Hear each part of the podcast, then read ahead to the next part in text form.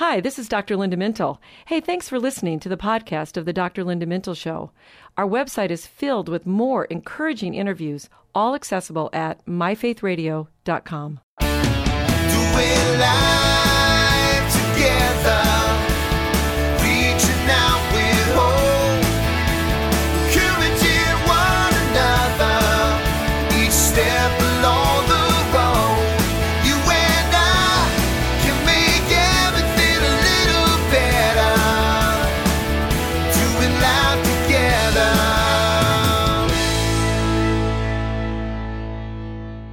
Well, hi, everyone, and welcome to the Dr. Linda Mintle Show. I'm your host, Dr. Linda Mintle, the relationship doctor, and I'm here along with my co-host, the other Dr. Mintle, my husband, Norm. As you know, every weekend we're here, we're doing life together, and we're so glad that you've joined us. And we're so glad you're still hoarse. What's up with that? I thought that would be over by now. I am not getting past this, this sinus thing. It's frustrating. I can't sing either, which makes me kind of crazy in church. Well, I know how it feels. It's my fault you have it. I know So you did give I- it to me initially. So let's just go with that. I'm Okay. sorry. We'll get I have, there. I have no regrets, but uh, you know whatever. Yeah, it's, it's okay. It's okay. We'll get there. We'll get better. You'll hear me like I normally sound Okay. soon. Soon. On a related but different topic, you know, I've spent a lot of time in my life in the media. Do you remember that song that Pharrell wrote uh, for the movie Despicable Me 2? In fact, actually, I didn't know it was a movie. I just knew the song because he did it on The Voice. Happy? Yeah, I remember the song completely, but you're right. I didn't know that came from a soundtrack. That was just completely escaped me. He might have won an award or something from that. Well, he did win an award, and uh, the song was just called Happy. He won a Grammy for it. Wow. Remember, us, clap along if you feel like happiness is the truth. Clap along if you know what happiness is to you. Clap along if you feel like that's what you want to do. He's posing a question to us in the song. It seems like to me, like, do you know what happiness is? Well, we're about to find out. And if you like it, clap along while you're listening at home. Which could be a little awkward because we don't have any music to clap to, but Well- yes. they can just applaud. Yeah. I, and when you were saying those words, I wanted to sing them. And normally I would have, but I got to wait for that. All right. So good things come to those who wait, right? Right. But that does, song does make me feel happy. And I think it's true that we all want happiness in our life. You know, I was thinking about happiness is so much a part of our cultural DNA. The founders of our country, even in the 1700s, wrote it into the Declaration of Independence. We hold these truths to be self-evident that all men are created equal. They are endowed by the Creator with certain unalienable rights. Among these are, here it is, life, liberty, and the pursuit of happiness. I guess one issue here is, well, how do you define happiness? That's a great question. Um, it's a state of contentment and satisfaction, and it's a really active experience. When you're happy, it's just hard not to express it, right? We, we sing, maybe we clap, we laugh, we smile, but we'll see later, Norm, that there's a difference between fleeting feelings of happiness and true happiness.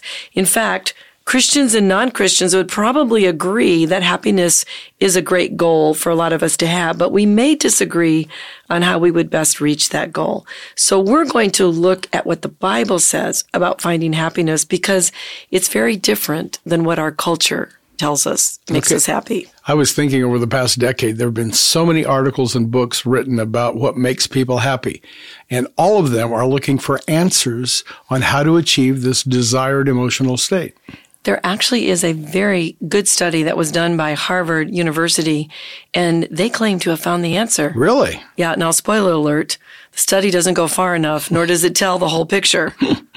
Well, our listeners may not know this, but Harvard University, of all places, as you said, has been running one of the longest studies on human happiness. They began it in 1938. Right. Making it also one of the most in-depth studies on human life. Today, did you know, only 19 people from the original study remain alive. Well, that's a long time, starting in 1938. But here's what the study found in terms of happiness, and it may surprise you. It's not your physical health, although that is certainly important, and it allows us to participate more fully in life when our health is good. It's not money. It's not fame, social class, IQ, or even power. Are you ready? It's how good you look. No, it's not that Oh, either. okay. It's our relationships, which in turn have a powerful impact on our health. Hmm. So think of healthy relationships as your personal prescription for a better life and self care and a key to happiness. Well, it's a good thing you're the relationship doctor, so you can help us with this. That's right. Why relationships? Because we certainly hear about many other things, as you mentioned, that should make us happy. Commercials tell us a new car will, or a dream job, or a great vacation. The list goes on and on. Well, it's because relationships really impact us in profound ways, much more than a new car does. I mean, I know everybody gets excited when they get a new car, but that doesn't last too long. No, until the first bill comes. then your happiness is quickly gone, right? But our, our relationships have to do with the way that we're wired, Norm. Our brain is wired to be in relationships. God made us this way. Even God, who is three in one, is in relationship with himself. Mm-hmm. So relationships are part of God's creative design, and the brain really thrives on healthy ones. Good relationships protect your brain as well as your body. And healthy relationships protect us from deteriorating mental and physical health. We just flourish in community and in relationships. Wow, to your point, I was just thinking community. That's how Jesus picked his 12 disciples to be with him during his ministry time on earth. He didn't really need them. He was the son of God, but he built a small community to have intimate fellowship with these folks and prepare them to establish his kingdom on earth and his church. So Jesus believed his followers should be in relationship with one another. And then, of course, in a church community. Well, that's such a good point. Okay, so let's do a little self analysis based on another finding from the Harvard study. In terms of aging, people who were most satisfied in their relationships at age 50 were the healthiest at age 80. Hmm. So think about your relationships, whether you've arrived at age 50, are beyond that age, or you're on your way, right? How would you rate your relationships? Because according to this study, attending to people and others is greatly going to improve your life. Well, that was certainly brought home during the pandemic, Yes, right? When yeah. so many people struggled with loneliness. And we know loneliness is a killer. And you've certainly told us that loneliness has the same impact on your body as smoking or alcoholism. And that's messing with your mental health, of course. So yes, we came through a challenging time when we saw how important relationships are to happiness. Now, the Harvard study also had some additional findings about marriage, right? It, it did. It did. They said that marital satisfaction is also protective in terms of your mental health. It's one of the most important relationships after all. Happy marriages are like medicine as we age in terms of our mood and even decreased physical pain.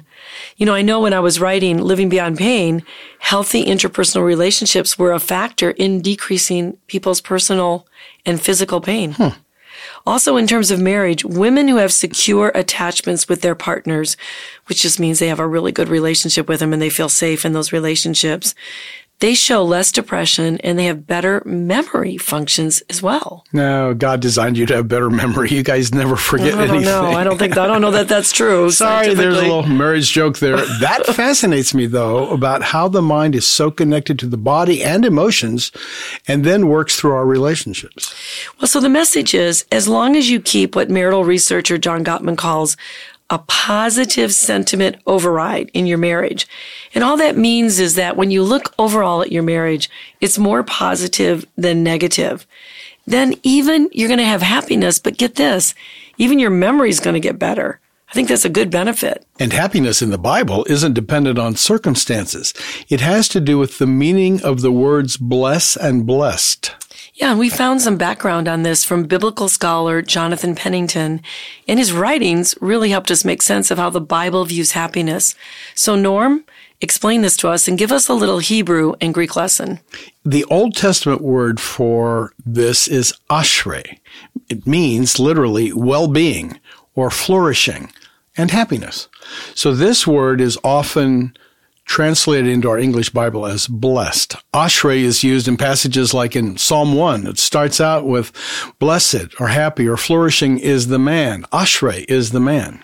Okay, how about in the New Testament? Well, the same formula works for ashrei in the New Testament, but the word in Greek is makarios. Matthew's account of Jesus' most famous sermon, of course, is called the Beatitudes, and every verse, remember, begins with blessed are, mm-hmm. happy are, flourishing are, the pure in heart. So, Makarios are those who are persecuted because of righteousness. Makarios are the peacemakers. Does that make sense? Yeah, it does. It does. So the Bible's very intentional in the use of words like Ashrei and Makarios. God makes an appeal to true happiness and flourishing through obedience within the gracious covenant he's established with his people. It seems to me the Bible is telling us that true human flourishing and well-being can really only be found in a relationship with God and through alignment with his kingdom. And pastor apologist Tim Keller makes this point in his classic sermon, The Search for Happiness. This is what he says. Here is the irony. The less you're concerned about your happiness and the more you're concerned about him, God, the happier you get. This is not a trick. You can't say, Oh, great, I have it. I come to God and I say this and then I say this and this. You cannot bandy with the omnipotent and the omniscient Lord of the universe. Aim at heaven and you will get earth thrown in. Aim at earth and you get neither. And that's what happens in all the messages we get from advertisers who try to appeal to us to be happy.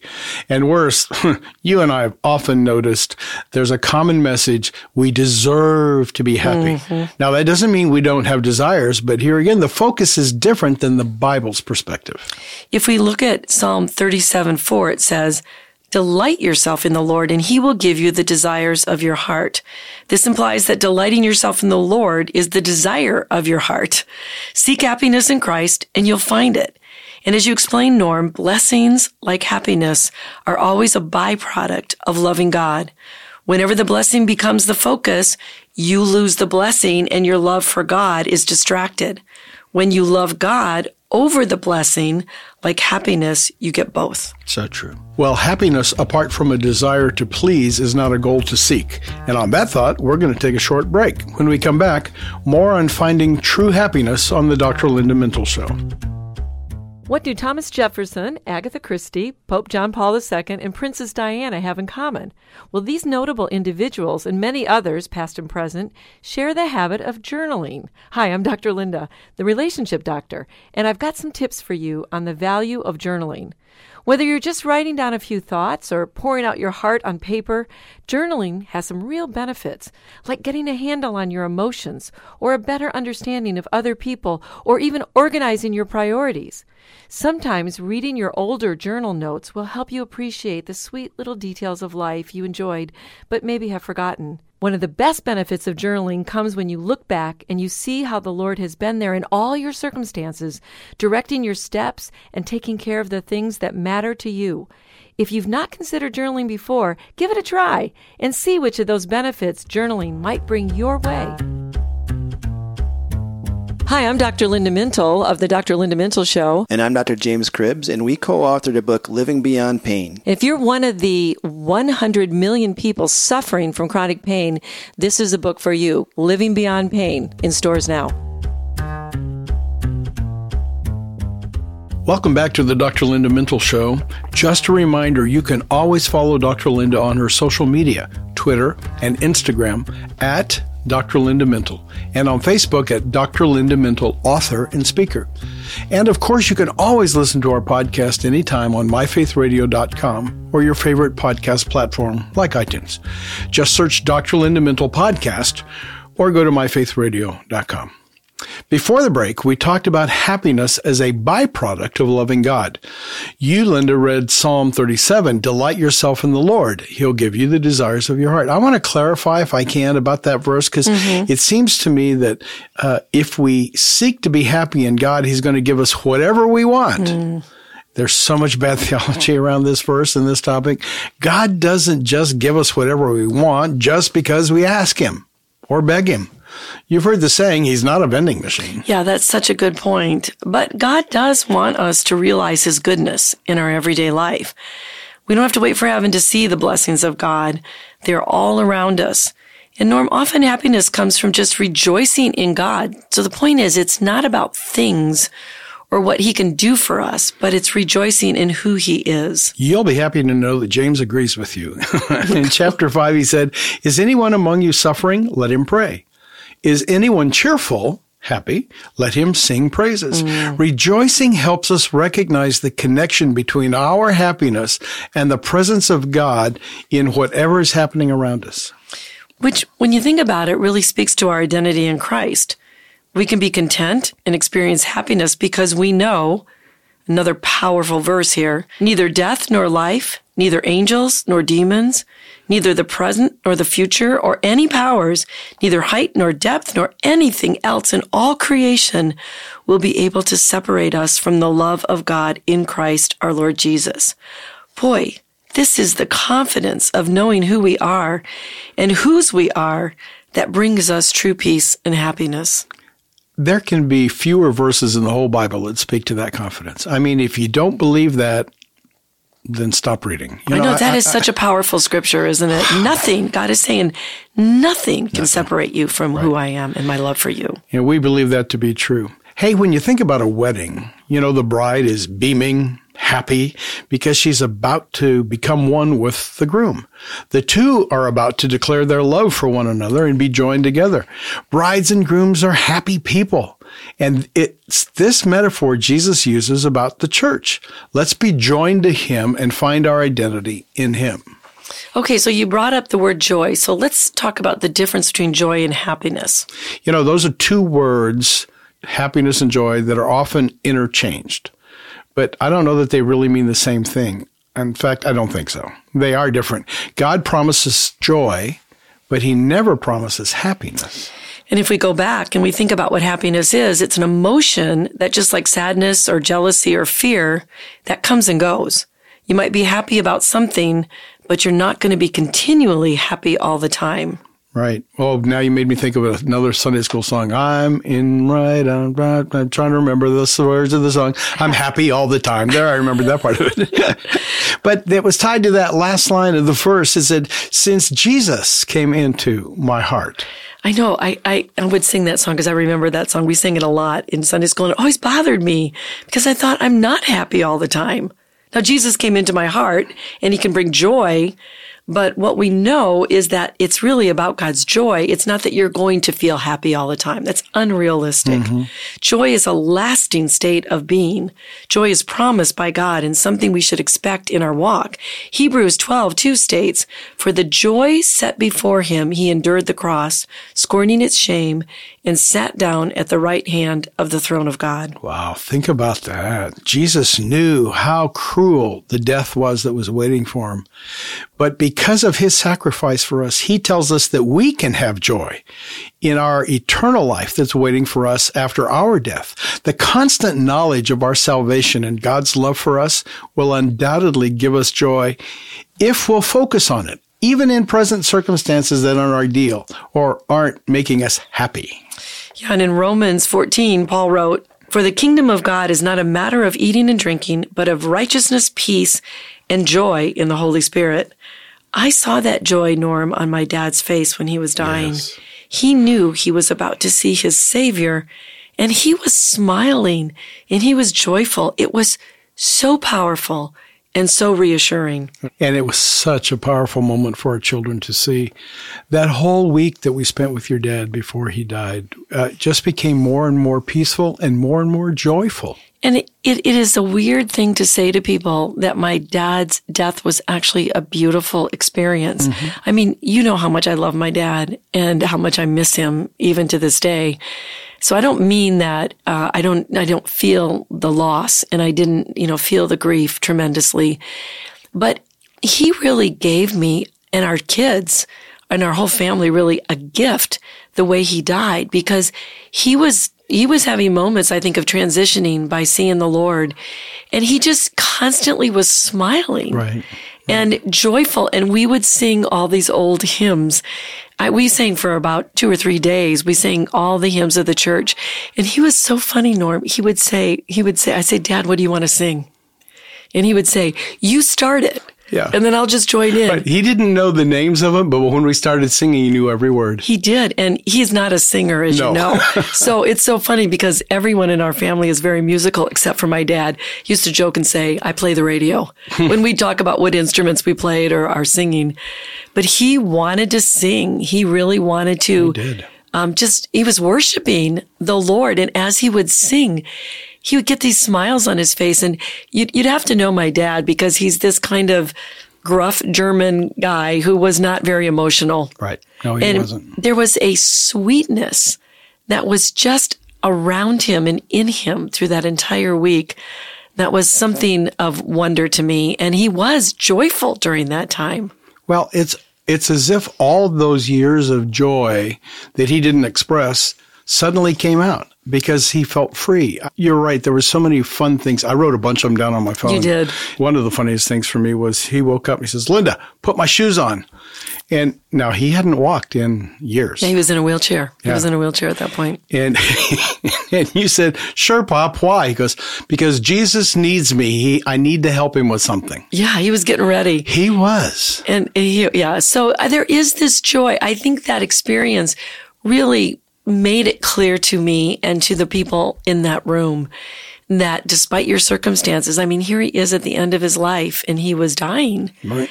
But he was having such joy because he knew what was coming and he knew he was going to see his, his savior face to face. Well, we know joy is a constant state in heaven. That's for sure. And I think he was having a preview. Yeah. The good news is that we can also have joy now while we wait for that day.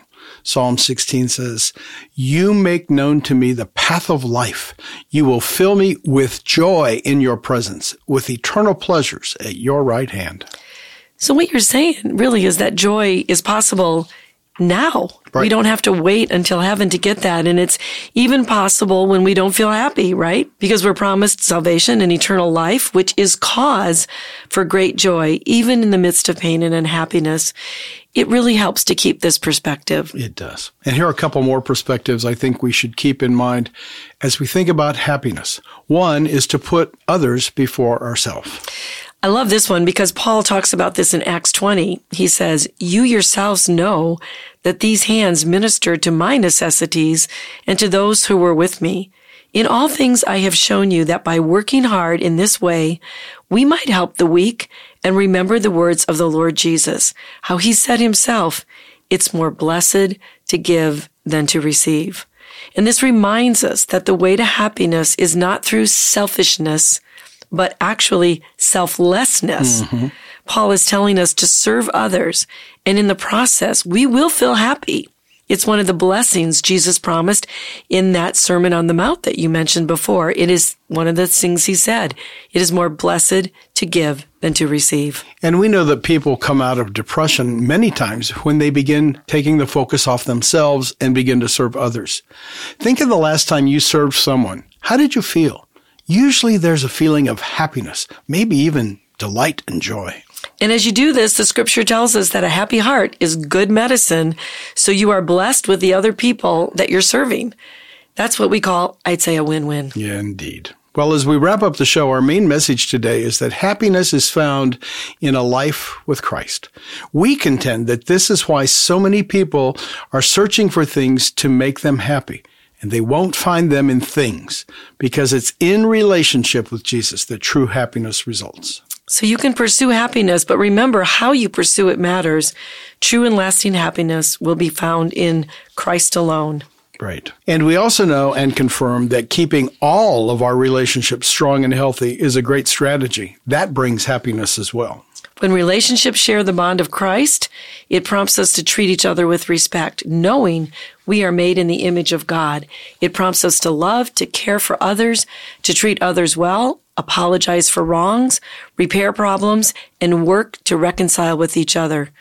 Jesus tells us to love God and love others. The greatest commandments involve relationships. Psalm 92:13 says, "Planted in the house of the Lord, they will flourish in the courts of our God." So plant yourself in God. Allow his love to flow in and out of you to others and cherish those around you and live in shalom or peace with one another. Linda, please close out the show praying this wonderful prayer we found for happiness. Lord, I long to know and experience happiness in my life. I'm not talking about shallow pleasures. Those come and go. And the wrong kind leave us empty and unfulfilled. The happiness I desire is so much more than skin deep.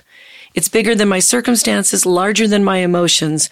I want the kind of happiness that trusts you obeys you, and follows you regardless of where that path leads.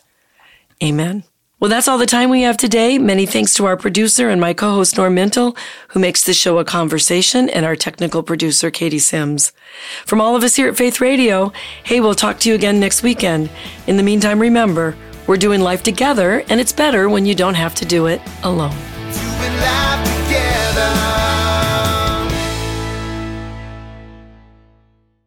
Well, thanks for listening to this conversation from the Dr. Linda Mintle Show. These podcasts are available because of listener support. You can make a gift now at myfaithradio.com. And thanks for sharing this audio link with a friend and helping us grow the impact of the Dr. Linda Mintle Show. Also, take a moment to subscribe to the podcast today at iTunes or your podcast player, and you'll never miss a show.